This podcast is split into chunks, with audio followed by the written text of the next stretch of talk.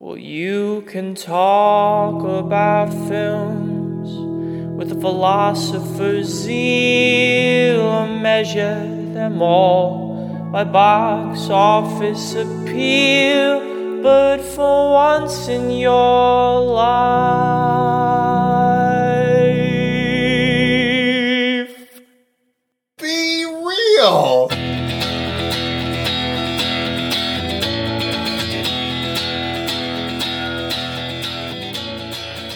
Welcome, one and all, to your favorite annual tradition on what's probably your favorite movie reviewing and reappraising podcast, Be Real.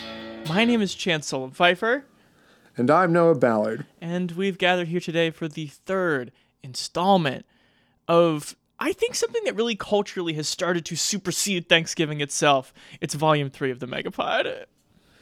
God, have we really gotten to volume? Yes, we must have, because when I tried to save this file, it was like Megapod 2 already exists. You don't want to replace, do you? And I was like, never. I would never replace my side of the audio Oh, from man. a podcast we did nearly a year ago. at the end of November when uh, we're supposed to be hanging out with family. Noah and I have, for some reason, fairly arbitrarily, I think, we do have a little extra time the weekend, but decided it's time to watch six movies. Yeah, we challenge ourselves and uh, hopefully make something that's entertaining to the older relatives who quote unquote watch our podcast.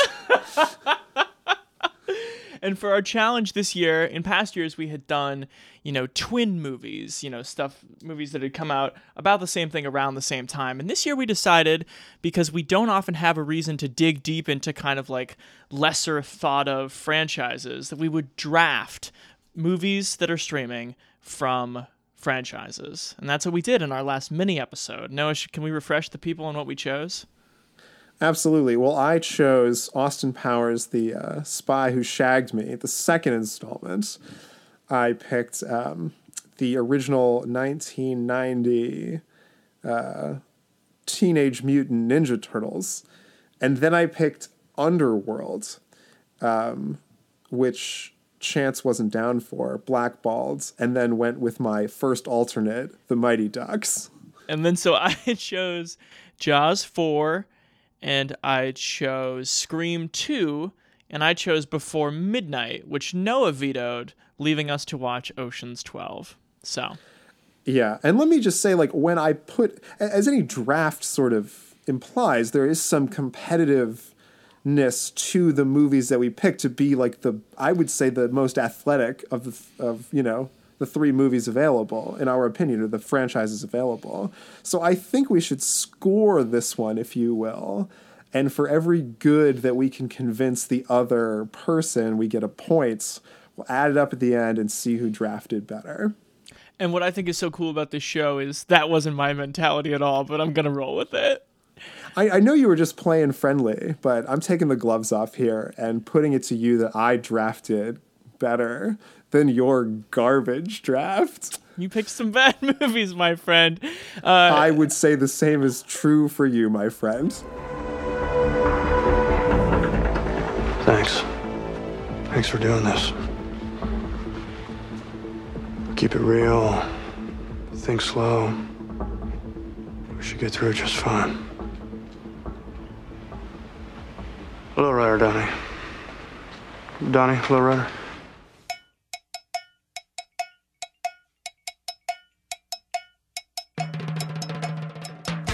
so let's get into our ethos corner. How by the, how did people take to you watching these movies over your Thanksgiving holiday, Noah?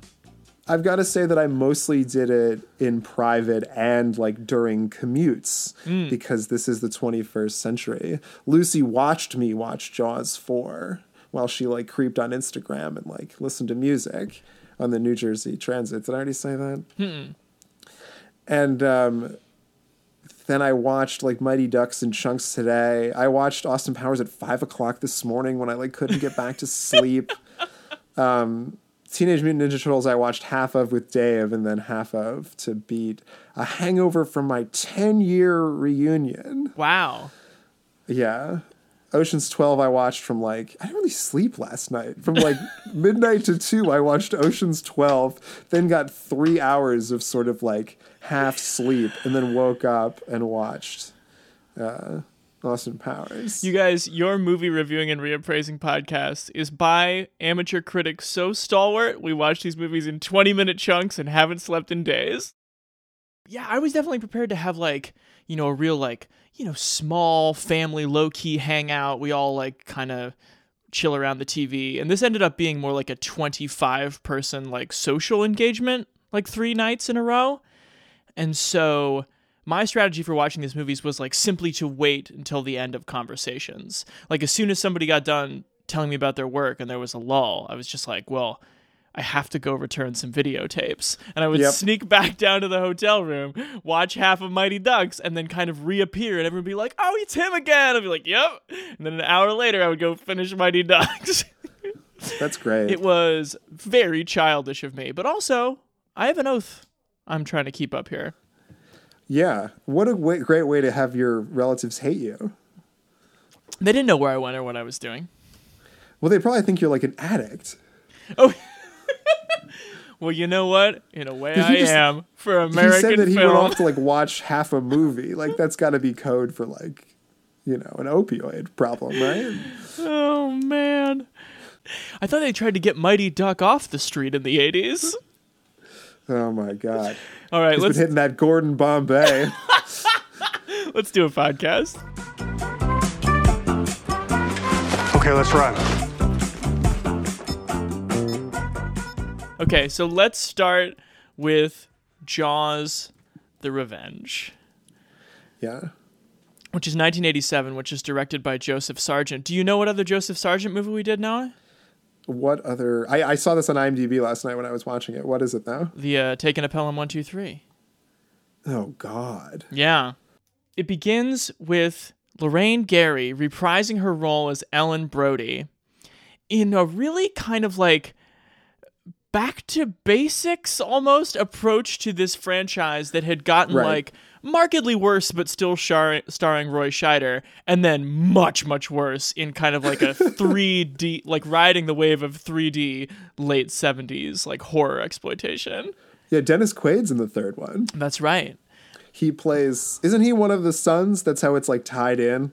I believe yeah that he plays But if you notice, it's the only movie they don't cut back to in sepia. so you know. So you know That's how they loosely hold on to the original Jaws, and they even have a clip from the second one. Um, but yeah, it's the wife of Chief Brody from the original Jaws, and her, her like grown sons, and one of them is now working his way up to like fill his father's shoes as a the sheriff on. Amity, yeah. Yeah, as a deputy on Amity Island. And it's Christmas time on Amity. There are a lot of people for it being probably like miserable weather on this like Nantucket adjacent island. But there's still there's a whole host of people putting up decorations and hanging out and yeah, the youngest son like goes out on a little boat to like pull a piece of wood. It was a piece of wood. And Uh, set to the Hallelujah chorus, uh, he's ripped to pieces. he's ripped to pieces by a shark somehow adjacent to the original shark. yes. Like they've got a if there was like a wanted poster for sharks, like the Brody family's like all over it. Well, yeah, and then so what happens is Ellen Brody is convinced that this is connected to her husband's death, who I guess I guess uh, Martin died of a heart attack, but then she's like, no, he died of the shark, scaring him so bad. I mean, he probably did. Have you seen the first Jaws? That's true. um, and so she's so traumatized, and then her other son, the not dismembered one, comes back to the island. And he's like, Ma, we got to get you out of town for a while. Come to the Bahamas where me and Mario Van Peebles are like looking at conch shells, and maybe Yeah. you'll meet yourself an eligible bachelor like Michael Caine who flies And this lo plane. and behold, there's a there's a slick pilot named Hoagie Yeah. who's with his open arms waiting for Ellen to come down to the Caribbean, where the fucking shark has followed her, defying the laws of nature, which is acknowledged in the film, to come down to exact the his the completion of his Scream 2, if you will yep. of uh, horror movies where he gets his Jaws for the revenge. That's his right. titular revenge. so The person getting revenge is the shark. man's deepest fear has risen again. Jaws, the revenge. This time, it's personal. So this movie is like historically bad. Everybody knows that. I knew that. Um, Yeah. What I thought was interesting about it was both is both this approach, this idea that we're going to reground the Jaws universe in kind of an underdeveloped character from the original film in Ellen Brody, and what this movie implies about the relationship between Ellen and the shark, I think is kind of interesting, even if it doesn't remotely bear it out. Right. And nor does it really make any fucking sense. No, but the movie sort of suggests that she and the shark are like, you know, like of one mind, like warring. She's like the Ellen Ripley to Alien. Like she's part alien because she's been reincarnated so many times. exactly, and that's why it like follows her around, and that she is the only one who can like end this kind of Hatfield and McCoy feud where one party is a shark. Sharks v. Brodies. yeah, exactly. Great White Sharks v. Brodies.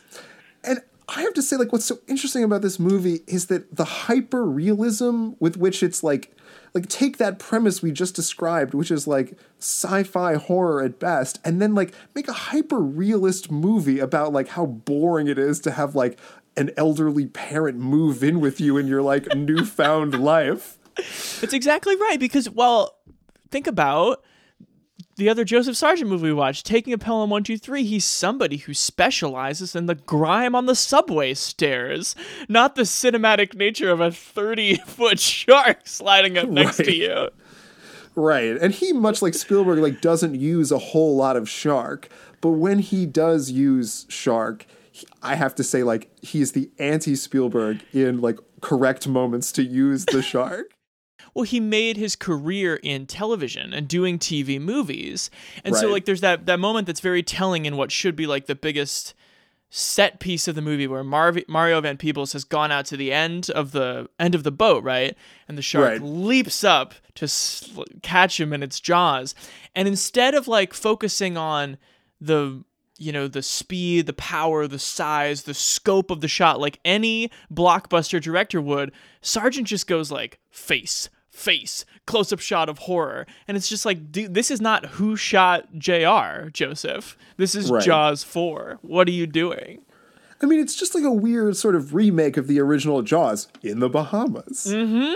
Like, in its shot choices and its like sort of look of low budgetness. Yes. Like it has a scrappy sort of look to it, which I sort of liked because it's like in the same voice as Jaws.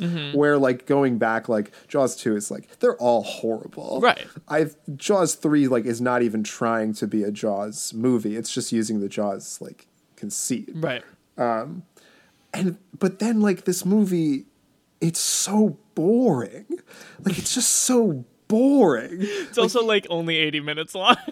It's 80 minutes long and it just doesn't have like the like michael caine like it's such a weird like overpaying a great actor to like be in your movie when you needed like not like daniel stern's like body double to come play like what is essentially the protagonist in this film. You should have spent real money like getting a tom cruise or like like even a sheen right. to like be like Emilio could have grown a little beard and been the been the son. yeah lance guest is just like just a, piece. Who a even is that? he's a loaf of wonder bread with uh Yeah. with a, like a jerry Good curl beard though. He has a and God, if his denim shirt isn't always tucked into his pleated shorts. Right. Um. Yeah it's also like there's just some things when it goes back to basic that it makes you realize are so good about the first one because like why else would you why else would we do a jaws movie if we didn't want in some way want to throw back to how amazing the original is it makes you realize what an incredible like mvp of original jaws the orca is like they just get so much mileage out of that space and its relationship to the robot shark. Right. And this shark does a lot of lurching upward in open water, which like doesn't make a lot of like kinetic sense. right. And there's like times where it's like a weird long shot of the shark just sort of like sinking. Yeah. I think the only sort of redeeming moment that I thought was sort of campy fun was when the shark attacks the banana boat. Yeah. that's the gif. That's this the really- gif of the movie for sure. There's this incredible shot where the shark, in slow motion, mind you, completely goes out of from the water. And like because it like misjudged the speed of the banana boat, instead of taking out the Brody daughter, it like misses and instead impales the grown woman sitting just behind her. Oh my lord. It's just such a weird, like the shark is human kind of moment. Even sharks make mistakes. You know, sp- I want to return to something you said earlier. Speaking of, uh, I've got to return some videotapes moments. Lorraine Gary has a lot of those in this movie where she's just like in a room and then she's just like, fuck, I have to go think about the shark. I loved the um when the the husband and wife, Michael and his wife, Yeah. are just like walking along the beach like right after mom moves in and Michael just starts running. Yeah. And the wife's like, Where are you going? And he sort of looks back and shouts, For some reason, the script calls for this. Husband, who I know so well, to where do you flee? Don't you want to look at my weird shark art? Oh my god. I love that in uh, 1987 Bahama to a, a largely Afro Caribbean island conscript sculpture work from white American artists who live there. right. That's how you know they've made it. yep. Oh god. Um What a what terrible timing! Do you think the shark knew that she was in the middle of like accepting this like honor of having her work displayed permanently on the Bahamas? It I- was just like, "Fuck you! I'm gonna eat your kid." I think its titular revenge is uh, complex and all-consuming, and it, It knew just that. like ruined everything that everyone on screen was looking forward to in some really boring way, right. except for the banana boat. If I if I can't get Michael, I'm gonna wait till the moment of your art unveiling and then like fuck with you. Yeah. And the shark also knew that emotionally it would be way worse if there was a shark attack at the unveiling that like Michael didn't go to because him and his wife were fighting. How could you not have been there? The shark knew. It fucked over everybody by eating that banana boat. Oh my god. the woman behind our daughter had her abdomen ripped to shreds, and also I've been welding that for months. So let's get to our first rating, shall we? And let's first tell people how we rate movies on uh, this, the third Megapod. All movies and most of life can be described with our rating system. The four categories are good, good, bad, bad, good, bad, and bad, good. The first good or bad refers to intellectual quality. The second is pure pleasure. Good Good is easy, things that make you feel smart and happy, and that for both reasons you'd want to do again, like watching The Departed or Jaws or calling your pal to do a podcast with him. Good Good movies make Noah say, Love that. Bad, bad is easy too. Things that bring you neither stimulation nor joy. Basically, you just wasted your time. Things like watching White Chicks or Wild Wild West, a conceptual double album of Christian pop punk. Bad, bad movies make Chance say things like, I hated that. Good Bad, then, is something you recognize as worthwhile, but not something you enjoy. Schindler's List, Requiem for a Dream, most classical music, eating your goddamn vegetables. Good Bad is about being an adult, and these kinds of movies make Noah say, I mean, I'm glad I saw it once, but never again. Conversely, Bad Good is for your thoughtless inner child. It's Cheetos, it's late career Billy Joel, it's movies like Christmas Vacation Honey, kids? and Deep Blue Sea. Bad Good movies make Chance say, But it failed in such an entertaining way. Got all that? Now buckle up, because you're about to hear an opinion stated as fact. So it's not any different how we rate movies, it's the same as all the other episodes. And this Yeah. movie um is a bad bad.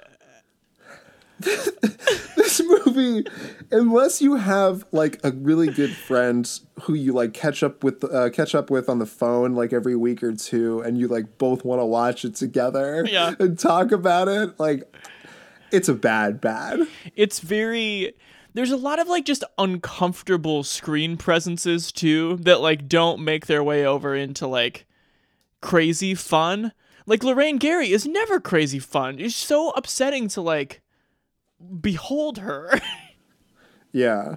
And I have to say the movie also starts on weird footing because it like doesn't really have I guess it kind of has its like swimming. Yeah. But like it really sort of opens with like the son that gets eaten has like a very strange relationship with Lorraine Gary. yeah. like a right. little too sort of uh, psycho Norman Bates esque. Right, and they both like He's like, You always overcook the fish. You never let me touch the fish. well, why didn't you go out to the harbor and touch a fish then, Sean? Yeah. And then it touches So. Sean's already like kind of a a weirdo when he gets inevitably eaten. yeah. Oh my god. Um Yeah, and there's just, you know, a lot of like worthless tech and like really not well, you can't say too much about how bad Mario Van Peebles' accent is. Oh my god. It's really funny too that Michael Caine clearly has the kind of role that like Paul Reiser had in uh Paul or uh, what is it? Uh Joshi. oh yeah. It's like, Michael, how many days can a hundred thousand dollars buy you for? And he's like, full. Yeah. it's like, okay, we'll do two days on location, and then the other two days we'll do in an LA set when you're in this fucking plane. I'll do it, but I don't want to dance with that older lady.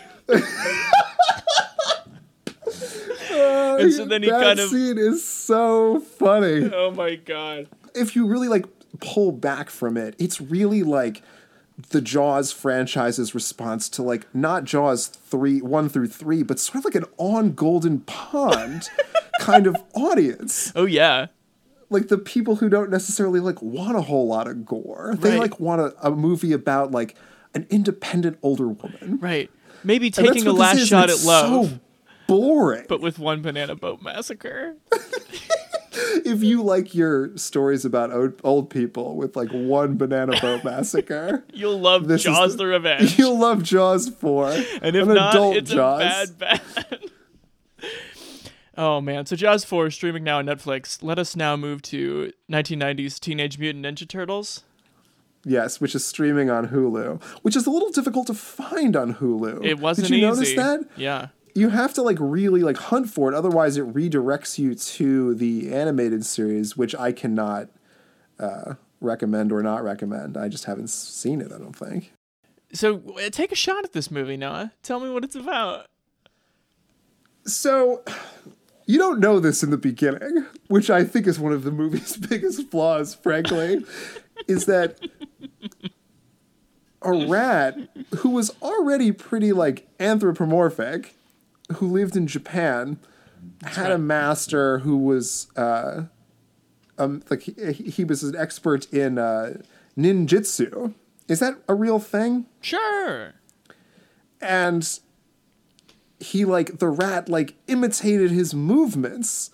The rat then like comes to america under mysterious circumstances and then he's like in the sewer and he like finds these four turtles. And then they all like decide to take shots of like toxic waste glowing green toxic waste and then they decide that they're ursat's family now that they're human uh, they're like human forms of these things uh, is that he'll the rat will be like the father and train them ninjutsu but also raise them as a single dad and okay you have to this is what i find the most bizarre thing about the setup to this movie is that he raises them with the art of ninjutsu names them all after a famous italian artists and somehow has them adopt california's surfer culture like all in one fell swoop It's you're, it's the story of America. This is a harrowing Right. immigrant story, as far as I'm concerned. it, it is a harrowing immigrant story. And then, for some reason, they decide to take the skills that they've learned to stop the recent New York crime wave. Uh, in an opening epilogue, we see it with the help of a wily news reporter. It's tough to say how one would categorize the character that uh, Elias Koteas portrays, uh, other than like hipster. Like it's sort of a Kramer yeah, of yeah. this like he's sort of comic relief but also like reinforcements to their mission to to stop the hand which is this The evil ninjutsu. Oh, the foot. Sorry, this evil ninjutsu operation that has come to New York from Japan to just steal things and be like lost boys. Right. And they're led by this like very strict dictator named the Shredder. Yeah. Our family grows. The city itself will be our playground to use as we please. Rewarding ourselves and punishing our enemies. We've been looking for you, Miss O'Neill. There is a new enemy. Freaks of nature. Together, we will punish these creatures. What the heck was that? Looked like sort of a big turtle in a trench coat. But if you can buy into all of that, It's a big this big movie buy. is so weirdly like a fun sort of New York City movie at its core, isn't it? there it definitely has its moments. I but I It's don't just sort of like a a 90s Law and Order episode starring Teenage Mutant Ninja Turtles. Right. It's kind of like Bad Lieutenant pushed together with New Jack City, pushed together with Pinocchio, but with Right. turtles.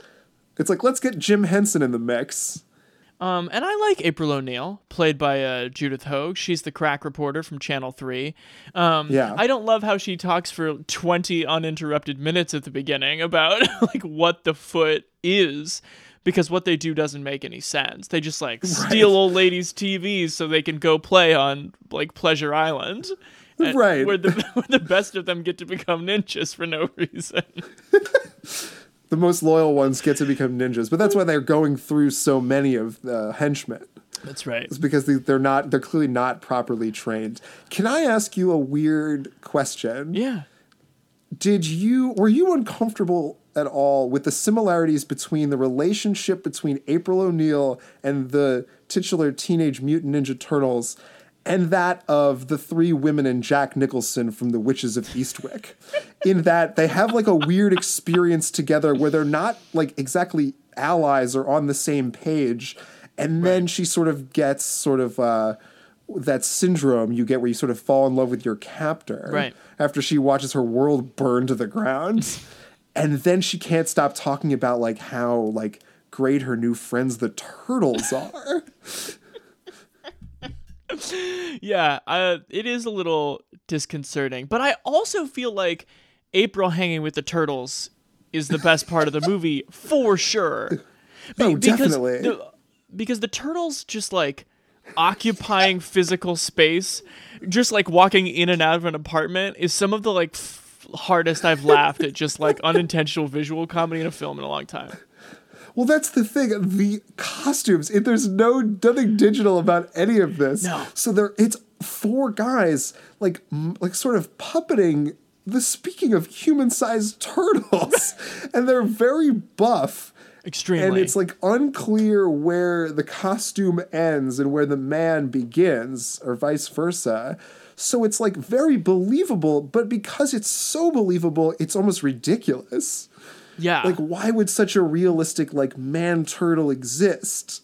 It's sort of funny that the effort was paid. the like the valley of the uncanny that exists in this movie is so deep.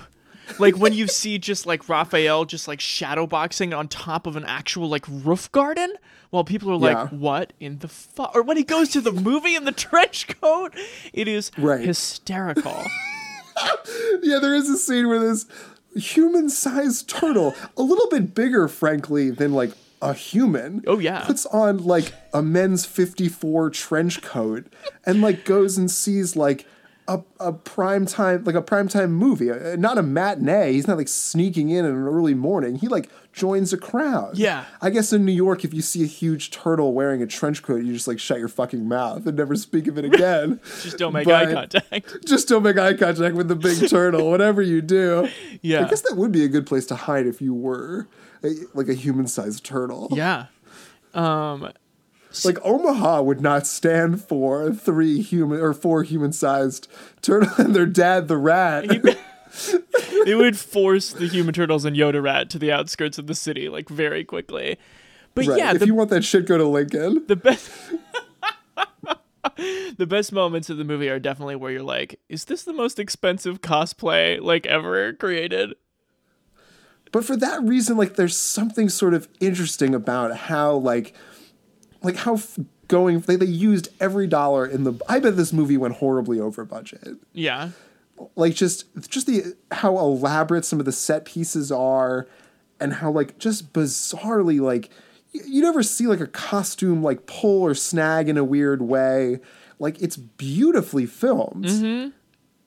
It's just such a stupid premise for a movie that it's like almost hard to that that would be I think the only flaw in it is that like if you were going to get all this creative power together to like make a movie like why wouldn't you have just like made anything but the teenage mutant ninja turtles I think it has bigger flaws, which is that like, you know, other than the incidental comedy and admittedly like good direction uh, of the turtles, that like I don't give a shit.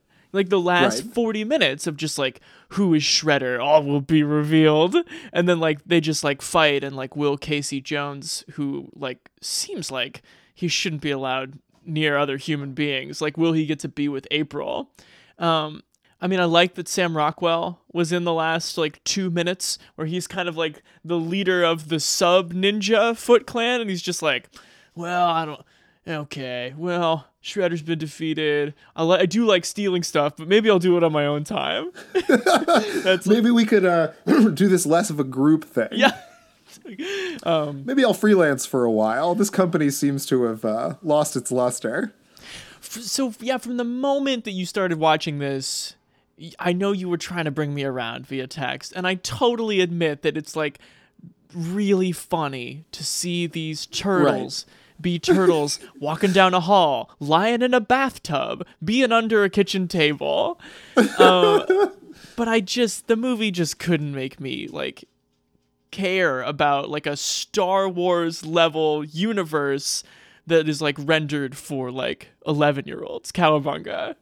Well, if I can make an argument before you get to your rating, you're talking about a movie that's technically well made, but has an entertainment value problem, Oh, interesting. which is you don't care about the mythology of it. So I think if I can bring you around to it, would you admit that this is a good bad? That's fascinating. I because I was totally ready to just like vehemently argue it's not bad good, which it's not. You could I the technical value alone of this movie, I think is worth watching. You're right. It's good bad. I'm in. A soft good bad. But a good bad nonetheless. I like that. You're good. You deserve these points you're getting from me. Nice. Um all right. Where to now, my friend? You want to go to uh, I think Scream 2. Scream 2? Scream 2 came out in 1997, one year after the smash hit Wes Craven comeback Scream. So, Yeah. pretty quick on the uptake there for a second one. It's quick and it feels quick in its sort of like magicianship, I would say. Yeah. Like the tricks it tries to play are. So have you seen? You've seen Scream One, right? Have you seen all four Screams? Only one and two. I've seen. I, I went through a period where I like watched all four Screams. Yeah. When they were like all on Netflix or wherever they live. Um. HBO, right? This is on HBO right now, yeah. It doesn't make like a ton of sense out of context and i think we have to sort of look at that when we look at like not first movies What do you mean? Say more. i think like you need to sort of understand what happened in the Oh, God, yeah. first movie and it never really gives you that did you not see the first one well here's like a five minute ep- uh, prologue about like what you've missed So Sydney's gone to college, and but there's still because Gail Weathers, played by Courteney Cox, wrote a book about the murders that happened in her California hometown that comprised the the first movie. There's this very like '90s monoculture media frenzy um, around Sydney and like around like these new murders that start happening while she's at school. Um, and in doing that, the movie also because it's Scream and it is like pioneering this idea of self-aware horror, it also has like ideas about like what it is to make a sequel and pun intended just how craven of a process that is in terms of like Right. Yeah. There's this whole sort of like pedantic thing at the beginning where a bunch of film students debate the value of both violence in film and if sequels can ever be better than originals. Exactly. And then the movie like sort of winks and posits that maybe this is the Empire Strikes Back because you're waiting for them to say Empire Strikes Back, but they never do until like closer to the climax of the movie, if you notice. That's right. That's right.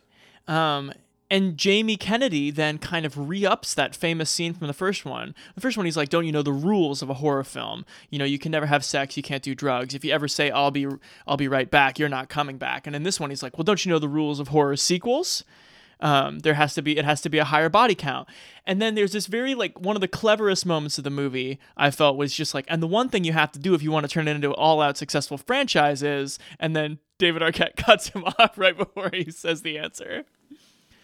Right. you're dealing it's with- this movie, I guess, question mark. You're so you're dealing with the same kind of um I don't know, very well studied self-awareness from Kevin Williamson that like makes for some crackle, but does it actually make for a good sequel? Because the movies like keep getting worse. There's no doubt about that. Oh, certainly. The third and fourth one are atrocious. Right. And this one we Um, can come out and say is of course not as good as Scream. Of course not. Um, but yeah, but you're sort of seeing whether or not this weird experiment of self-aware teen stuff can like be a genre. Mm-hmm. And I mean, it's Kevin Williamson. It's the creator of Dawson's Creek. It's that like very witty, right. snappy dialogue. He's sort of the Aaron Sorkin of the WB drama. The way I see it, someone's out to make a sequel. So it's our job to observe the rules of the sequel. Number one, the body count is always bigger. Number two, the death scenes are always much more elaborate. How do we find the killer, Randy? That's what I want to know. Well, let's look at the suspects.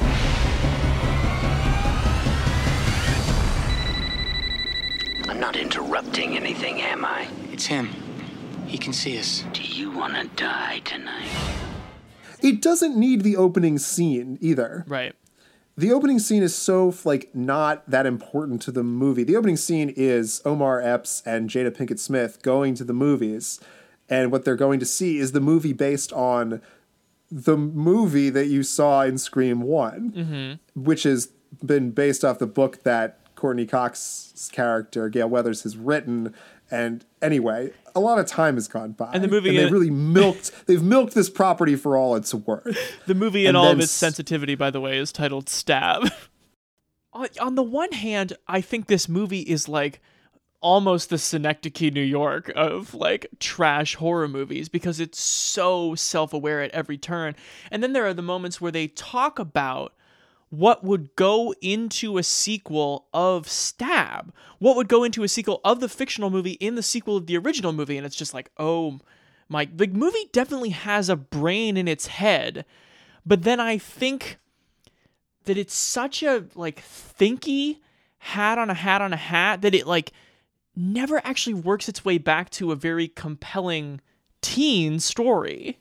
That's the interesting thing about the first one is that like it not only acknowledges all the hokey things from horror it then like supersedes them with an unexpected ending of it's actually an intimate relationship that you're that's on trial here. Right. where and this one just does the same thing. It's almost like who hasn't been on screen in a while? It's definitely him. Well, and who's the one who like looks exactly like Billy Loomis? right. Who right That's you know, how who looks like skeet ulrich more Yeah, that's- is it jamie kennedy or is it uh, timothy olyphant So yes, it's very unimaginative at the most pivotal times, and very imaginative about these like kind of like side roads that don't matter that much. Right. But I tell you what pulled this movie out of its Michael Caine nosedive into that Bahamian island on his little plane was the sudden and absurd and unsort of, you know, announced arrival of Liev Schreiber in this movie. That's right. Who plays I guess, because I remember it sort of, and the movie references this, though in a very strange way. The who he was the red herring of the initial movie, who had been in jail because he was accused of killing Sydney's uh, mom. Sydney's mom. And so he's like looking for his I think he's the only interesting character on screen. He's looking for his like public vindication and he like hasn't truly gotten over the trauma of being falsely accused for a year and he believes the world owes him something. Yeah, he's on some kind of like John Mark Karr like media tour or something. Right. Um this is funny because like I try like I said at the beginning I watching these movies like in a like living space with people walking in and out and like sitting down to watch them with me like did not go well this weekend people were like oh, Sure. oh god not that but in this one my mom was yeah, like this morning I was oh, you go ahead. when when Liev Schreiber comes on screen, he's like, Sydney, come on, don't you think I deserve it? Don't you want to be on Diane Sawyer with me, Sydney? My mom like looked up from mashing the mashed potatoes and was like, he's a good actor. And I was like, yeah, mom, it's fucking Liev Schreiber. A way in which this movie ups the ante in a legitimate sequel to original way is that while the first one has the classic sort of you know babysitter alone gets stabbed in the house while somebody is you know fucking Right. on the phone this one finds some interesting ways to kind of place itself in like the capitalist frenzy of the moment. Like, yes, that prologue doesn't amount to anything with Jada Pinkett and Omar Epps, but there is something kind of horrifying in a different way about how other people's like chaos and frenzy like hides actual violence. And the same thing kind of happens in that with the play where like Ghostface Mask just appears in that scene where like Sydney stars in a play for some fucking reason in this movie. But there are interesting Yeah. moments of busy horror. I also liked the casting choice of uh, Lovejoy from Titanic, as I texted you about, right. uh, being her theater director. And Billy Zane should have been in this movie. I agree with your text you sent back. Yeah, no, I think you're right that it has. I mean, that is definitely its swimming sort of prologue. Yeah. But I feel like it's too cute, like for the movie now. Like, I think a more interesting movie would have been just putting Liev Schreiber's character at the center of it. And like, what's his college experience like? Like being accused of being a murderer, and then murders start to happen. Like, like that's more interesting. Especially because as we start to see with a lot of these sequels we're watching, like, it doesn't care that much about Sydney. Right. Like her pain, it's just not that interested. Well, it's not new and it's not novel anymore, and it's exactly the same. So what they try to do is prop up the movie with these like funny side characters and like whether Courteney Cox and David Arquette, who I couldn't remember if they were husband and wife in the '90s or brother and sister, and I was like, wait, they're not going to kiss, are they? Uh, and then I looked it up and I was like, oh, they were just they were just married. They weren't related. They look a little like similar. They do. So where do you land on this one, buddy? I thought you were going to make a stronger case for it, but I think you've had the same, if not stronger, grievances than I've had. I could have seen my way to maybe like a bad good, but if you're not going to defend it at all, I'm just going to have to give it a, a bad bad. I think I've said that it's like quite interesting in a number of ways, but then now I'm leaning more toward like it's interesting in a good bad way because like if you were to read the screenplay, you would be like, "Oh, this is quite this is some interesting thinking you've done here, Kevin Williamson, about what you're doing." Even though when you end up watching it, I think a movie that is this self-aware but is also like so low It's so self-aware. It's like masturbatory. Though. well, that's that's the thing. It has there's almost a guilt to it. When you are so self-aware but you still have to work in such a lowbrow way, I think the movie almost becomes kind of self-hating. Like when like when Timothy Olyphant delivers his his reason for, you know, killing all these people at the end, and he's just like I'm gonna get Alan Dershowitz to defend me and say the movies made me do it. And then Laurie Metcalf comes in and is just like, I have a reason too, but it's not nearly so 90s as Timothy Olyphant's. Like, this is a movie made in 1997. Like, how are you possibly this kind of like? I think it's almost cripplingly self-aware for the stupid thing it has to do. So I think I might go good bad. You've kind of awakened me to this possibility.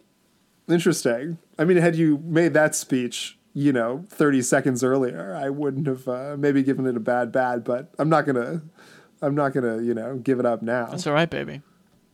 All right. Where to now? Austin Powers. Burner. Oh God. Let's just say before we start our critical reappraisal of Austin Powers that this is maybe the most poorly aged sex comedy that I've encountered. So let us, before we even get into anything about it, let's just all check our sort of understanding of the things we're going to get into here. That's fine. So this was the one. The, the Spy Who Shagged Me came out in '97 too, right? 97. Was that two years after the original International Man of Mystery? That's right. So this was one of the ones where I was like, well, you picked Underworld because you wanted to torture me and get me to use my black ball, and you picked Mighty Ducks because like that's a genre I think you enjoy, and you picked um, Teenage Mutant Ninja Turtles because it was just like, what the hell is this gonna be like? Do you have a reason for picking this? Does is there is some? Of I was thinking, does Noah have some like affection for like the Naked Gun movies that's like running off into being curious I about thought about these? doing the Naked Gun movies, um, and I'll definitely like find a way to use them at some point in our time together. Um, but I feel like this one was such a like cultural icon that like really has had no conversation about it other than like this year because people bought it as Halloween gifts as a reference to Baby Driver in that like dumb visual joke of being Oh, of the guy saying to get Mike Myers masks and he gets Austin Powers masks. But this movie has like not been talked about and I thought it would be like sort of an interesting thing in terms of both parody and like sex comedy but like what i found in I I haven't seen these movies since I was in high school when they were popular. They were so that you're right. What is interesting about I think them? I saw all three of these movies in the theaters. What is interesting about them is it can like barely be overstated how fucking popular these movies were among like Right. boys ages like 11 to 15.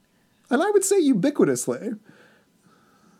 Or maybe that's just another misconduct that we've done to the female population in the late 90s. Assuming they liked Austin Powers. Assuming they liked Austin Powers and weren't deeply offended, if not repulsed by the lines that young boys would say to each other. Right. Do I make you horny? Austin. Powers Crazy baby, yeah! is back Yeah, baby, yeah! with the help of the beautiful Felicity Shagwell. How does that feel, baby? Mm, lower. How does that feel, baby?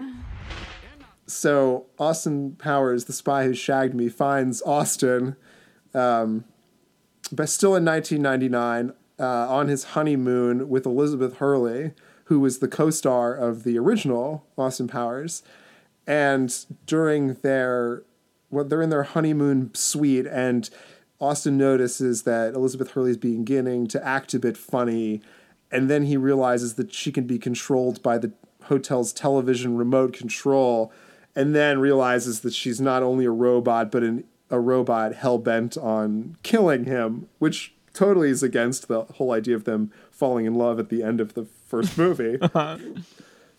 but then we're suddenly in another. Uh, so she's dead. Elizabeth Hurley's dead, and now it finds uh, 1999 finds Austin needing to go back to the 1960s to restore his mojo that has been stolen by his nemesis Doctor Evil. Both characters played by Mike Myers should be added.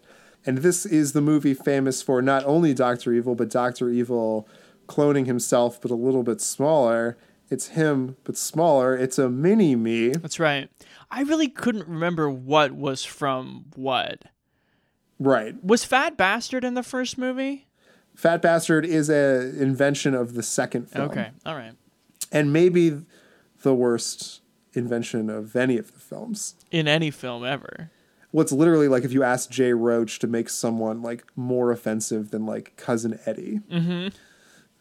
He's the cousin Eddie of this movie, and he comes in at a time where, unlike Scream 2 desperately needing Liev Schreiber, I think he comes in at a moment where like you just have to almost like give up on this movie being that good. I yeah, that's you're describing my what happened to me. And maybe this is what we liked about it when we were kids, but can I just say that there's like just something sort of reprehensible about it? Oh yeah.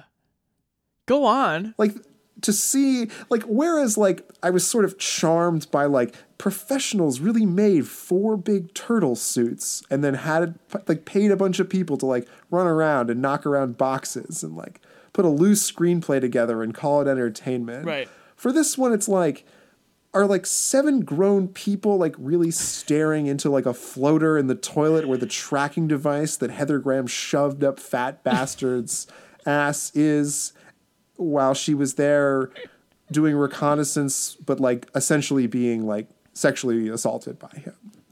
Yeah, you're describing like kind of the what we imagine to be the ca- the onset counterpart of our rating system, I think, which is in Teenage Mutant Ninja Turtles. It's just like this was such a silly thing. Like, why did you put so much effort towards such a silly thing? Right. And this one is just like, did you really force like Heather Graham, like a professional actor who's been in a lot of really good movies, to like right. do this? to do like this Mike Myers anti vanity vanity project. Right. And like the choices that it makes are so like crass. You know, yeah. like to even have like from the opening credit sequence where it's like Mike Myers, which like I think dancing around naked in public like just doesn't have a great taste in my mouth like just at the current moment. Yeah. But like it's just so like stupid. Right. Like to the because like the movie likes to make sort of family guy style jokes where it's like here's a visual thing where like a banana like covers his dick but then like someone eats it mm-hmm. you know or then the thing like where the spaceship looks like a penis and they like do the montage of people saying synonyms for penis right and they go so far as to say like get willie nelson involved so they can use the word willie like, how do you imagine that like phone call went down to his management? It's like we're making an elaborate dick joke. Would Mr. Nelson like to be involved? I think that what you admired so much about Scream 2 is like the kind of like sort of film criticism that this movie lacks. Like I guess I thought going into it it would be a more subversive takedown to like how like women and sex are portrayed in these like 60s action movies. Yeah, like Roger it's I think it's specifically going after Roger Moore era Bond.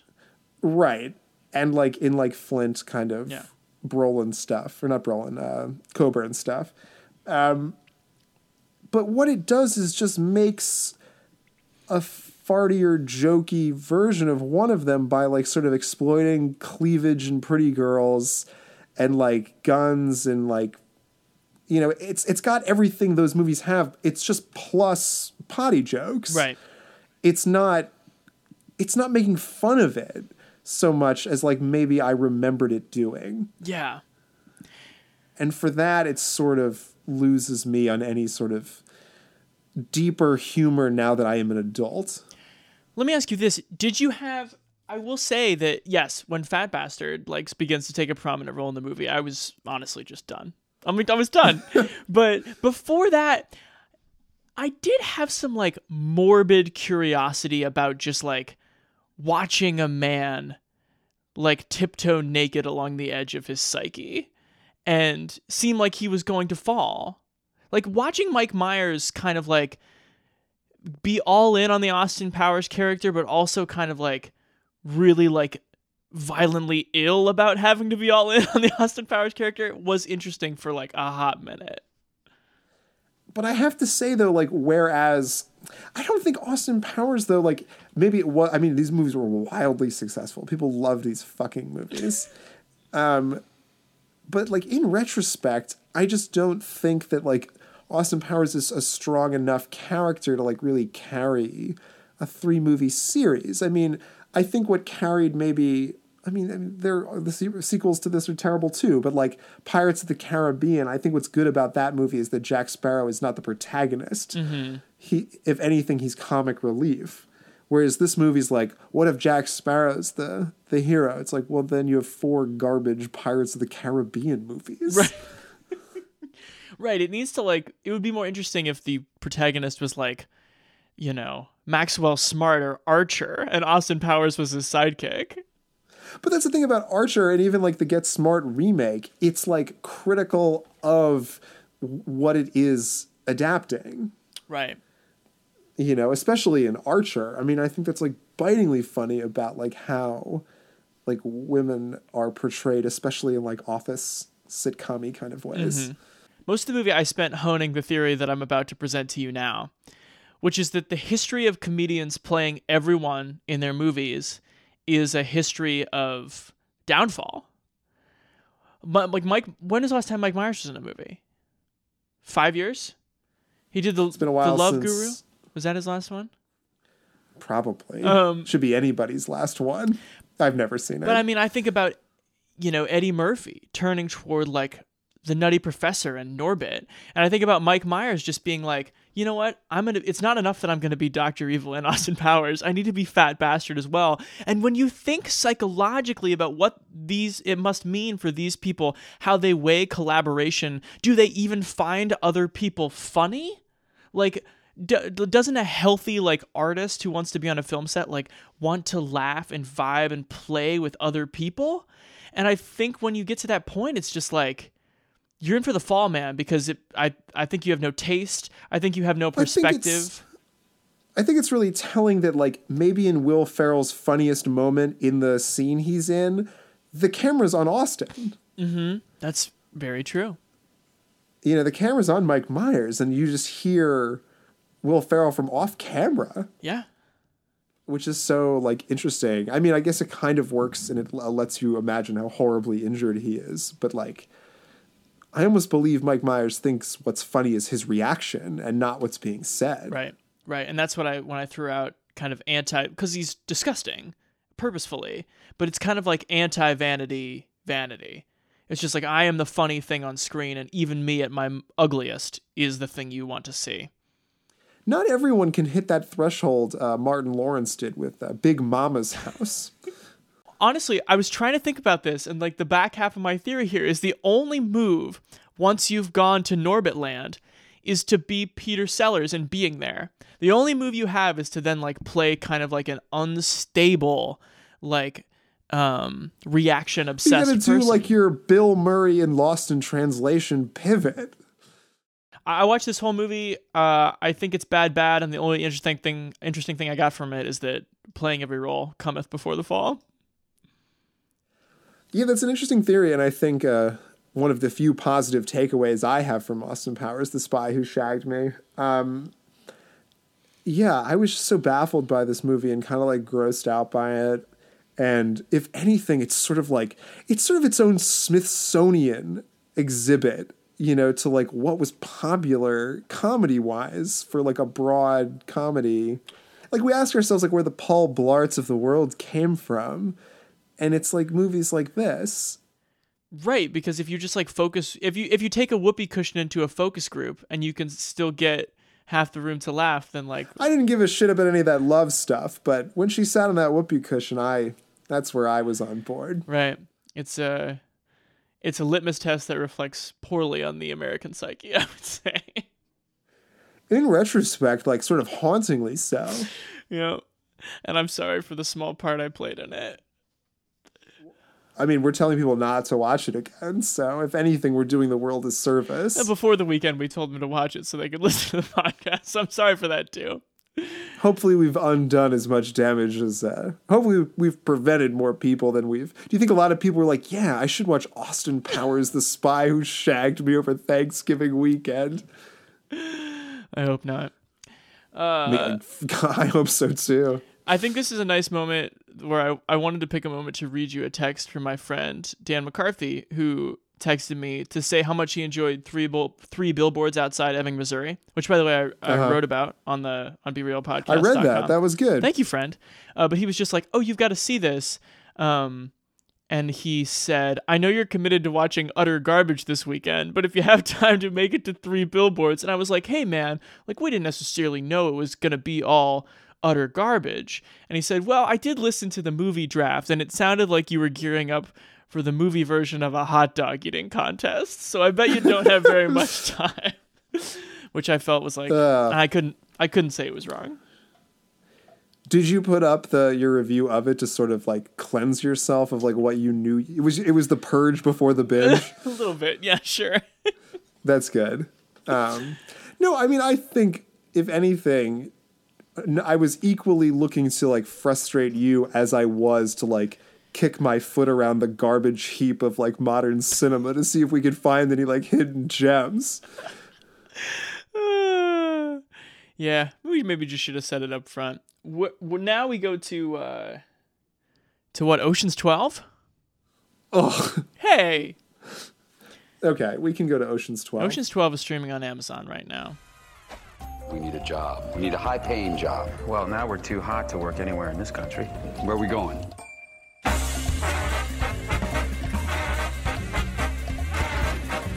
You're doing recon work on our anniversary? Taz. And you are Mr. Diaz. Miguel Diaz. What's your name? Craig. Greg. Let me ask you something. Do you have safe deposit boxes here? Look, it's not my nature to be mysterious, but I can't talk about it, and I can't talk about why. Ocean's 12 is the 2004 sequel to 2001's Ocean's 11 with uh, such names as George Clooney, Brad Pitt, Julia Roberts, and Matt Damon. It's streaming right now on Amazon Prime if you're into that. And so to synopsize this uh, this second Ocean's movie from Steven Soderbergh, I have nothing to say because it's nearly impossible to synopsize. Um, but basically, you know, Terry Benedict, the casino owner who they ripped off in the first one, has caught up with all 11 of these guys by some means. Like the first half hour of the movie is kind of like getting the band back together by way of being herded by the devil's walking stick. like everybody get back in this fucking room. You owe me my money back. I need it all back plus interest in 2 weeks or I'm going to kill all of you. And then they're like at the, simultaneously kind of like, well, he couldn't have found us himself, so there must be some kind of master jewel thief tipping him off. Um, but also being like, well, we got to try to pay the money back, so maybe we should take some small jobs from Robbie Coltrane, who plays Hagrid.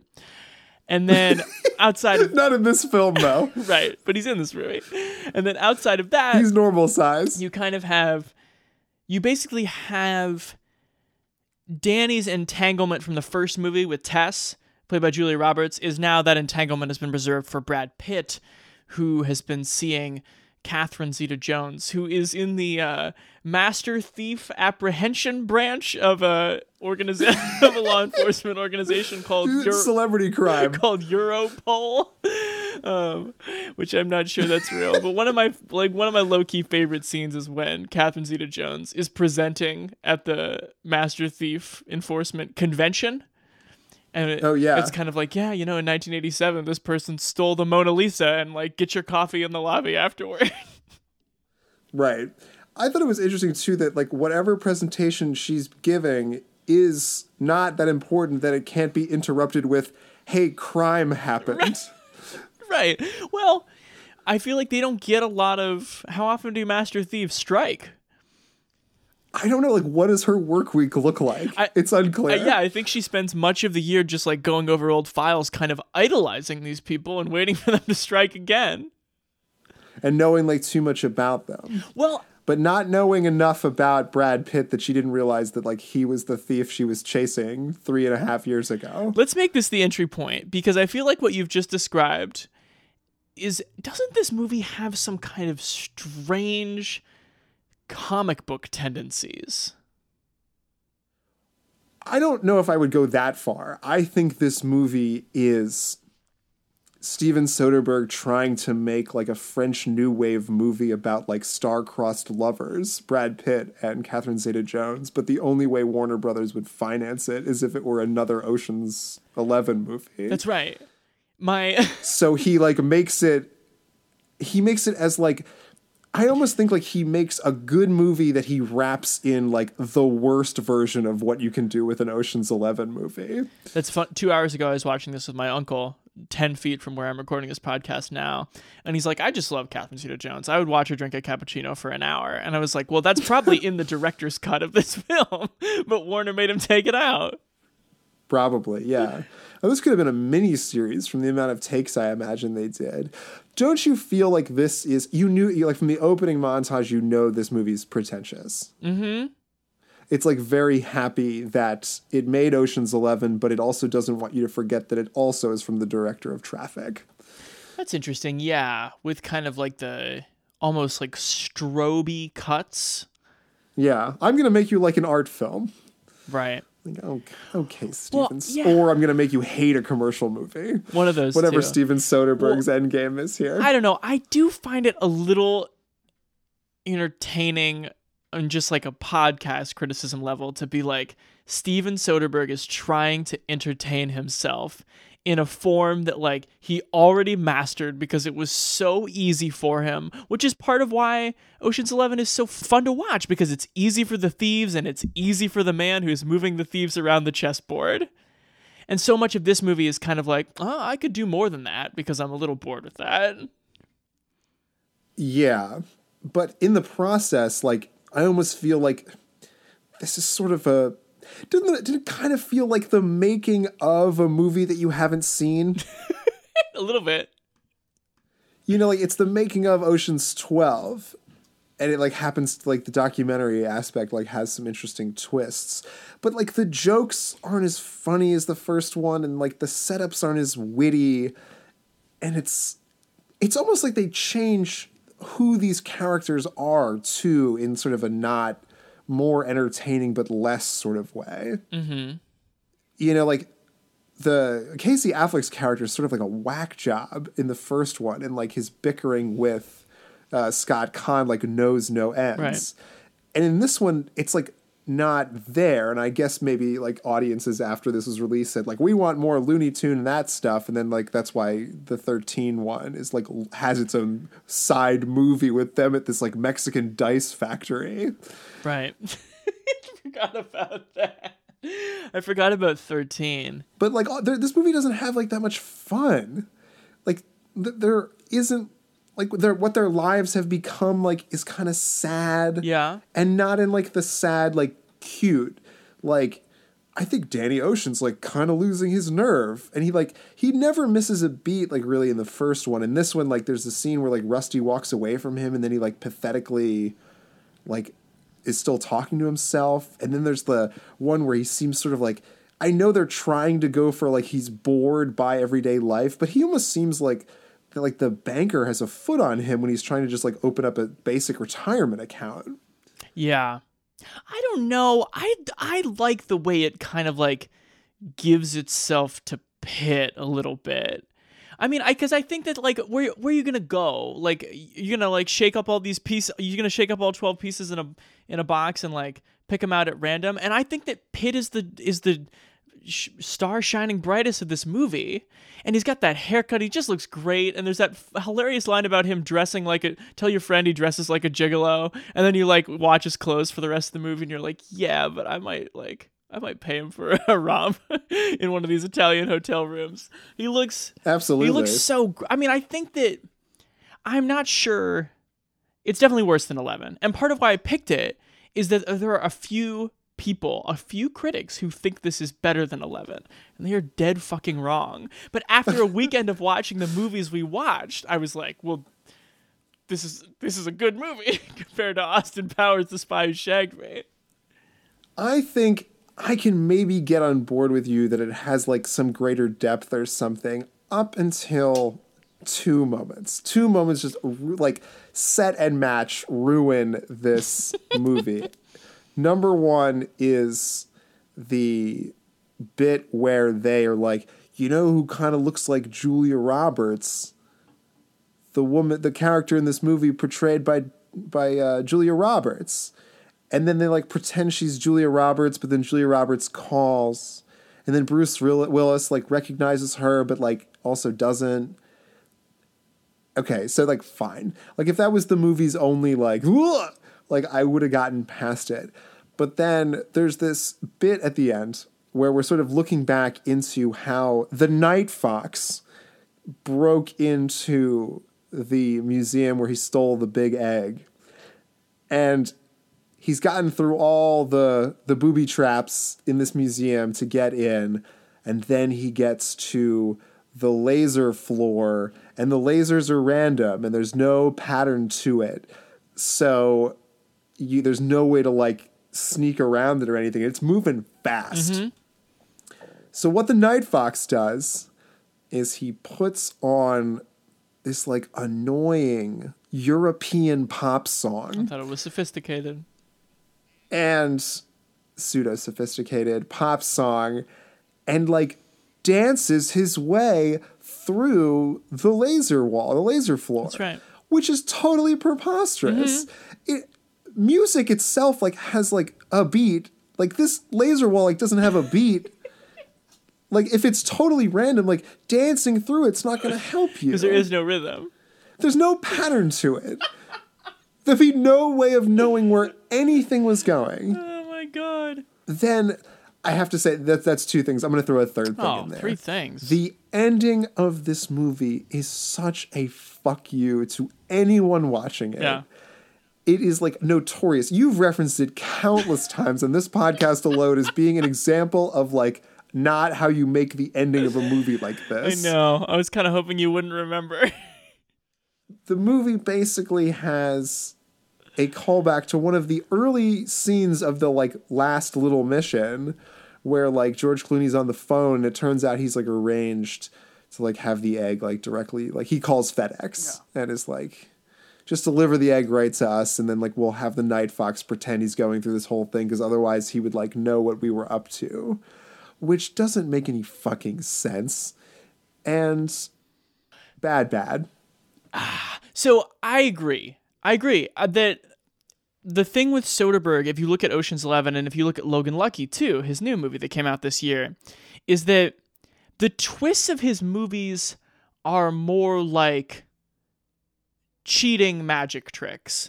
And some of them are charming because there's nothing that you could have seen. It's you know it's not like an agatha christie book where it's like ah i noticed the way that that teacup was described that it was that guy. It's like you don't know that they're coming in the like they're they're the ones with the ambulance and you don't know that like they could dig a hole beneath this racetrack. This yes is the worst offender of that it's like taking that over the top. It's like it's taking it from like stage show to middle finger you're right but yeah. I think the prestige is no good. But that's right. I like that. Um but I don't know, man. I think, and again, it could just be like the movies we watched this weekend. But if you already know that like the, that fucking ending's a disappointment, and you know it's not a good good, you're still watching like this fucking talent just going to town while like one of the best technical directors of his day just like tries to entertain himself. And for me, like it's an easy bad good. See, I just sort of picture Steven Soderbergh like drinking espresso out of a little cup and going like, you know, like to a camera he's not even looking in the right direction at. He's just sort of waving them off, going like, just let them do as many takes as they want. Right. yeah. I will say I'll cut it together later. I mean, that definitely happened. And right. and you know what? I'll fucking let everybody know by the way I cut it. They went to Europe with like a hundred million dollar cast and like a twenty million dollar production budget and no script. Right. And they made an Ocean's movie. That's right. And at the end they were like, the big twist is it already happened, you assholes. the big twist is what you actually watched was a montage of people getting back into a room together and then a movie about nothing. I so what I like is that Ocean's 11 is great. It's one of my favorite movies and that like 12 and 13 like represent the two different flawed sides of 11's consciousness like taken to their extremes. Right, cuz 13 is just like a retooling of 11. Right, but like with like Matt Damon and uh, Ellen Barkin, like with that fucking pheromones thing. And now Andy Garcia's on their side. oh, and the nose. You remember the nose? I do remember the nose. I think the one thing that watching this watching 12 reminded me is that this franchise would be better without the Linus character. In Ocean's 11 anything, I think most things would be better with Damon. I've really come around on him. Would be better with or without him? Without Damon, sorry. Um Yeah, I mean in the first one he's what's what's happening in this one is it, it parallels the fact that like Linus wants to be more involved with the crew with Matt Damon is becoming a bigger star, right? And he needs more to do right. in the movie and so that kind of parallels his asking but like there's just not enough fucking room like Clooney and Pitt are the stars of this movie and there's no reason that like Matt Damon needs to be asked to like be like Nebuchadnezzar or something yeah it's unclear like what they're thinking with him um But yeah, I, I find Matt Damon lately to be pretty annoying. Yeah. Well, after five rounds, a little bloody and certainly tired. Chance, are you ready to go into our sixth and final movie? I feel a little bit like uh, Banks being carted off the ice with permanent brain damage, but I'm ready to go. oh, this movie thinks concussions are so funny. Yep. Uh, yeah, Mighty Ducks. You want to synopsize or shall I? It's. I think we've synopsized our own movies, so you go ahead. The story of the Mighty Ducks is that is set in Minneapolis, St. Paul, Minnesota, and we open up and to a prologue over title sequence of a young boy who had everything going for him in the world of pee wee hockey. He was the star, the rising star of the best team in town, and he had his clutch moment where if he scores on this penalty shot, he wins the year, wins the championship for his coach who only cares about winning. It's winning or death to this guy. Yep. And this young man's name is Gordon Bombay. An incredible name. An incredible movie name. And Gordon Bombay takes his shot on goal, and by half an inch, he misses the goal and it hits the post and it bounces off with this deafening plink. And we cut to what, 15 years later? I don't know how old Emilio Estevez is It's unclear how old Emilio Estevez is because, well, the interesting thing about this movie that I only know, knowing how the other two movies play out, is that Gordon Bombay makes a sh- like a run at going pro. Yeah. In the second movie. Okay. So he can't be like older than 30. Right. He has to be in his late 20s in this movie in order for the second movie to make any sense. So, a late 20 something, like only a few years out of law school, he's 30 and 0. Uh, this is Gordon Bombay. He's grown up to this sharky lawyer, and we see him like putting up a good fight for like a scummy looking guy against like a kindly looking old woman, and he like can win because he's the sharky like moralless uh, lawyer. Because it's a Disney movie, we have no idea really like what kind of law he practices or anything like that. No, he just represents clients in courtrooms. That's right. Because he's not a DA, he's a bad man. Yeah, he's one of the bad men. So Gordon pulls a real scumbag move and celebrating his 31st win, he uh, is drinking and driving. He's got a bottle in the car with him, gets pulled over by not one, but two police cars and he then goes before the judge and the district attorney who he just embarrassed earlier in the day. And um, they sentence him to 500 hours of community service. And he goes into his ceo mr Ducksworth. Played by joseph Wink, Sommer. Um, who plays uh, you're a credit to capitalism jack from the family man that's a, that was a great line pull earlier. I'll give you credit for that one. Thanks. And he says, you know, to make you a better lawyer, to have you learn something about life, I'm going to give you a leave of absence for a time so you can complete your 500 hours of community service. And what we've decided, what I've decided for you is to have you coach a pee wee hockey team akin to the one you, but he doesn't reference it. I don't even know if he knows. It's a, it's the worst thing he can possibly imagine though is like going back to hockey when he was at that age because a he lost the championship and then we find out incidentally that his father died that year. That's right. So he then goes in his limousine and goes to a local ice sheet where some young boys just happen to be playing uh, some sort of intramural hockey. Averman, Dave, Conway, Charlie, Paul, Terry. Now here's the long and the short of it. I hate hockey and I don't like kids. It was supposed to be a pep talk. Look, I'm sure this will be a real bonding experience. And maybe one day, one of you will even write a book about it in jail. Funny. Is there a goalie? Uh, only for a little while. I'm uh, moving back to Philly. Thank you for sharing that. No problem. All right, get out on the ice. Let me see what you can do. Uh, just so you know, you really suck. Hey, I'll decide who sucks around here. Yeah, to take the Ducks all the way to the Pee Wee hockey finals using exclusively trick plays and not really teaching them much about hockey. Right. He's still essentially teaching them how to cheat because, like, he has a cheater's heart. Right. he is an attorney, after all. He's not a, a doctor. blood That's a sucking lawyer. Oh. Oh my god. Um so what's immediately apparent about Mighty Ducks, which you've tried to get us to do Mighty Ducks a few times and I've I've denied you each time until now cuz you sprung it on me last after I took away Underworld.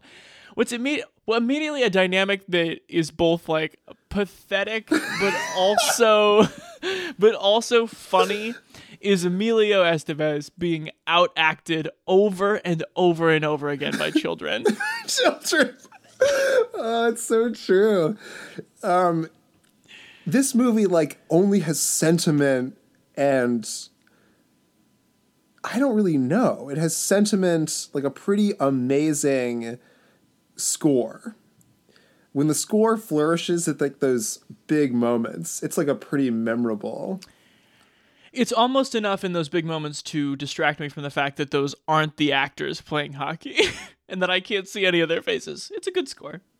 It's a pretty good score. And then you have endearing child actors carrying around a story about a sport you probably only tangentially understand. Yeah. You got uh you got baby Joshua Jackson. Uh, you got so Margaret you got Marguerite Moreau, who I love. Yeah. Um you got a ton of other kids, that's for damn sure. Yeah. You've got uh, Goldberg. You guys all remember Go- Goldberg. And you've got Yeah. one of the Tamborelli brothers. Goldberg's super famous from uh, D2 and D3. Uh, and he was in heavyweights as well. Oh, that's true. Uh, Um, Disney films. Disney. that's right. He, he plays the overweight one who's really learned how to accept it. He had a four film contract from like 92 to 96 with Disney. Um, Oh, yeah. man. So, but Emilio Estevez is just like the when he shows up on the ice and he's supposed to be like, you know, above all those kids. And is it is it Jussie Smollett? Like somebody also who became famous is just like, listen, coach, like we don't give a shit about you. And it's just like, oh yeah, bro. well, I don't really want to be here either. He's like not really pulling off. He's not exactly uh Jeff Bridges and the Fisher King in terms of like, you know, being above everyone. Well, can we talk about sort of the elephant in the room about this movie? The fact that they created a an NHL team off the Mighty Ducks is that it? Did they really do that? Yeah. These movies were so apparently like good for hockey. The NHL created a team called the Mighty Ducks. They were in California, right? Anaheim, yeah. Anaheim. Yeah, I, did, I didn't realize that they existed second to the team or to the movie. They sure did. Hockey was apparently struggling so bad they were like a movie that made fifty million dollars is enough to justify the creation of an expansion team. In the early 90s for a children's film, maybe that's a lot. I think it probably is. Um, but the elephant in the room for me is the fact that this movie was essentially remade using baseball, and it is trying to talk about hardball right now. hardball. And I have to tell you a funny sort of incidental story. I was in my friend Andrew's apartment earlier, and I was telling him about the podcast and like what we were doing, and then I said something to the effect of, "It's funny that like." No one's ever written like a think piece like taking down hardball. Like you, you'd think like that sort of cultural criticism like would exist. Like I wonder why that didn't happen. Do you know why that didn't happen? Why? Because it came out the week of 9 11. Oh. so you're telling you're telling me that like a lot of veteran critics have a like a Microsoft doc saved somewhere that no, never ran. That probably never ran because like they didn't have room and nobody cared. Right. Um Like no one probably remembers hardball, which is probably for the best. yeah. It's probably troubling. But let's get back to the Mighty Ducks. A, a warm, heartwarming uh, children's film, and I feel especially like warm around the holidays, sort of watching it because it's like wintry. This is okay. This is classic. Noah has nothing to say, but he's like trying to get me to a good, good. Oh, a holiday feeling, something that I like. This movie is uh not good, um, but it like it might be charming. Like it it throws to kids rule, adults drool at the right time. You know, like it has the good sense to be like, Emilio, just get out of here while these kids like, you know, like tackle each other and, and learn to skate. And like that's and like run around the mall and like you can't deny that like it's fun Oh, and they watch. the- roller skate through like the, the mall there. I love that. yeah, it's nice. Um, so it like throws to them at the right time. Um, and then you just have like asking one of the most famous teen actors of the 80s to deliver the line, quack, quack, quack, quack, Mr. Ducksworth, is like, uh, you know, he's embarrassing himself. Um, and then you've got, I have you all, all my questions about what is it called? Hockey Today? it, it is an interesting universe that they live in that like the crux of the movie sort of hangs on the moral decision of like whether like a player on the ducks has been gerrymandered Yeah, of Friday Night Lights season four plot line. right But that's the thing that like, you know, Friday Night Lights, you, you spend forever like learning what football means like high school football means to West Texas. But like when the like Adam West Batman style hockey newspapers start to like spin up toward the screen it's just like Bombay is back at it, baby. it's like what who is the like, audience what copy this? editor for what fictional newspaper like came up with that headline and was just like is it is it really a slow week in today hockey that Yeah. like this guy who played Pee-wee and didn't even like do anything that great. He he lost a championship Right. 15 to 20 years prior. It is hysterical that this movie gives no explanation for like these New York Post hockey zine headlines like Riley all riled up, bomb babies on their way to the playoffs. Right. Oh my god. Um Yeah. But are you about to argue that this movie's good good? Cuz I think it's a pretty easy bad good. Why do you think it's not you just don't think it's very well acted? I don't think it's very well acted. The you can't you can't tell me that like when I'm watching like the last 20 minutes of hockey and it's none of the actors and they don't show their faces in the uniforms, that's not that's not well executed. Emilio Estevez is not great. Like the mom Emilio like dating plotline is not great. It's only enjoyable because it's short and uh, you know, contrived and cute. Yeah. I don't know. I think it because it, it like it has a lot of kids to like show. And I think it does like a pretty admirable job of giving them all sort of like things and it's sort of impressive that like a child cast can be so good it on ensemble, if you will. Is, is that impressive or is that just like the baseline of this like little giant genre? Like of course all the kids have gimmicks. That's the that's the all the movie has to do. I like how the way they come together when they like Again, freak you're out with the principal and they're like quack, quack, quack. Do it with me, Chance. Quack, You're quack. Merely describing cliches of the genre. This does how does this elevate to good good?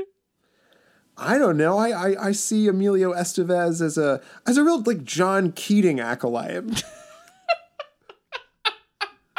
like really teaching them like how to be men. Oh men who play hockey by the rules. And Marguerite Moreau. Um Right. I'm gonna have to say it's a the softest, the way you would catch an egg You're with a- a hockey oh stick, sort of God. soft. Uh, good, good. Okay. Well, I feel like the fact that you're so eager to run up your own point total as though you were Coach Riley himself yelling, "Let's run it up!" so the whole stadium can hear means that the points game is over. I'm gonna give it a bad good out of politeness, uh, and I this here ended the Vagabond Volume Three. Well, not until we tally the score. I just said that I don't want to hear the score. Unless you admit this movie if you admit this movie is bad good, then I will let you read your score on the air. Otherwise I'm I will change my. Otherwise I'll edit it out. I'll do it. People are gonna want to know if I intro it if then we do the score. You at don't the actually end. think this movie is good good. You haven't argued effectively for it. Admit I that this movie it. is bad good. I like it. In a bad good kind of way. I think it's a well made. In the Mighty Ducks canon, a well made. I want to believe a world like this exists where there is a regional weekly mag, like newspaper, tabloid style that covers Pee Wee hockey. And I want to know that if you talk to the guy for, with diplomatic immunity from Lethal Weapon 2, Immunity. from Lethal Weapon 2, that you will come away knowing your true purpose. That's why I go to therapy every week. This is the kind of life, this is the kind of childhood that I felt I had only through the movies. Okay, what's the total? Four to zero. Let's go back. So we did, we were both bad, bad for Jaws 4. Mm-hmm. Scream 2, you said was good, bad, Uh huh. and I said was bad, bad. Mm-hmm. What was your third movie? Ocean's Twelve. Oh. Did we both say that was bad, bad? I said that was bad. Good. Did you? Uh huh. What did I say? Bad, bad? Uh huh. You said it was bad, good, seeing all that wasted talent on the screen. It failed in an interesting way, baby. Uh huh. Okay, so Chance, you got two points. Teenage Mutant Ninja Turtles, we agreed, was the definition of bad, good. We both said it was good bad. You, Oh, good, bad, I you're right. I cannot believe that you're actually going to take personal pride in this game that you made up when you can't even remember what we rated any of the movies. You could cut out the part where I don't remember what we talked about. I'm not going to do that. If you're going to read the scores, this part stays in. Okay. So we both gave it good, bad.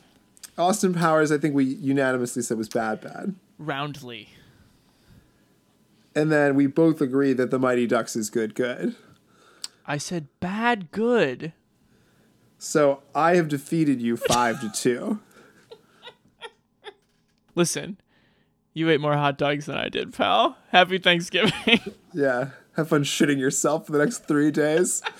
I really need to go see Ladybird, folks. we talked about that as well. Ladybird is week. such a fine film. Ladybird's such so much Almost better than any of these movies. Don't say Yeah, almost as good as Mighty Ducks.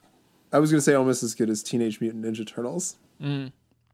Ladybird, of course, is a movie about a female bird that grows up in radioactive waste, and you know is Only, yeah, by her, her rabbit raises her to uh, be a scene girl. And That's right. Then she goes to expensive college in New York. That's right. Happy Thanksgiving, Noah. Happy Thanksgiving, Chance. Thank you for making. I think. I mean, I have to think about you a lot when I'm watching these movies. It's nice having you with me in that fashion during uh, these most sentimental of times. The times that call back to the same feel- feeling as the Mighty Ducks. it's almost as though we don't have the stamina to do 60 movies or six movies like we normally do three. Uh, yeah, I mean, we both have the look. We both are looking kind of peaked right now. Absolutely. Friends of the show, find more episodes if you can bear it at BeRealPodcast.com, SoundCloud, Apple Podcasts, Overcast, Stitcher, wherever you get your shows. We will be there. Uh, Facebook and Twitter are the best way to find updates about our show, and we'll tweet out episodes with, you know, gifts and personal commentary. And we'll probably continue the debate we're having on this show right there in that uh, 280 character box. Just one more year till the Megapod Volume 4. I can't wait.